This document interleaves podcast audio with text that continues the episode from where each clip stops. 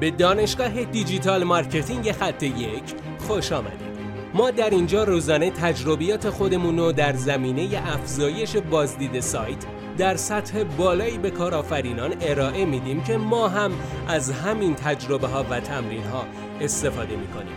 بیاین سطح دانش افزایش بازدید سایت خودمون رو امروز با علی اکبر فرج افزایش بدیم.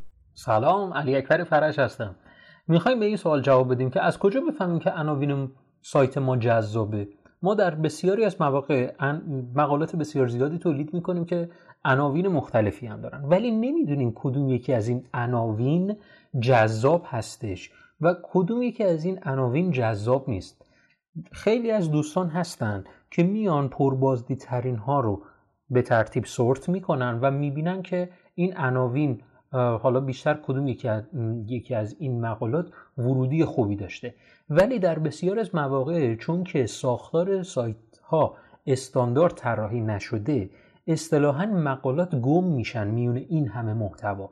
برای همین بازدید نداره. نه که اینکه عنوان عنوان جذابی نیست. پس از چه طریق ما می‌تونیم عناوین جذاب رو از غیر جذاب متمایز کنیم و ببینیم چه عناوینی ما مشکل داره که باید اصلاحشون کنیم؟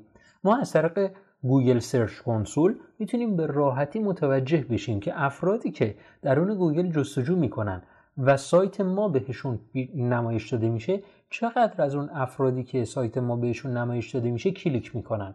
اگه مثلا یک کلمه ای رو فرد وارد می‌کنه مثلا خرید کفش خب؟ و بعدش نگاه می‌کنیم می‌بینیم بیش از پنج هزار نفر نتیجه ما رو میون اون همه نتیجه دیدن.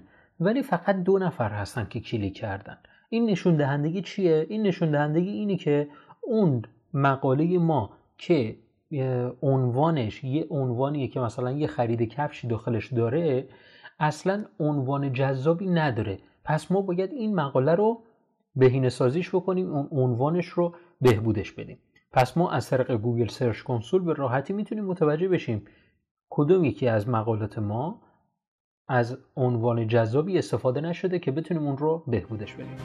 بسیار ممنونم که این جلسه با ما بودی. لطفا نظر خودتو برای ما بنویس و مطمئن باش که خونده میشه. برای دسترسی به منابع بیشتر بر اساس موضوع امروز که می‌تونه به شما در digital marketing کمک کنه به سایت خط یک سر بزن راستی برای اینکه جلسه فردا را از دست ندی حتما ما را دنبال کن.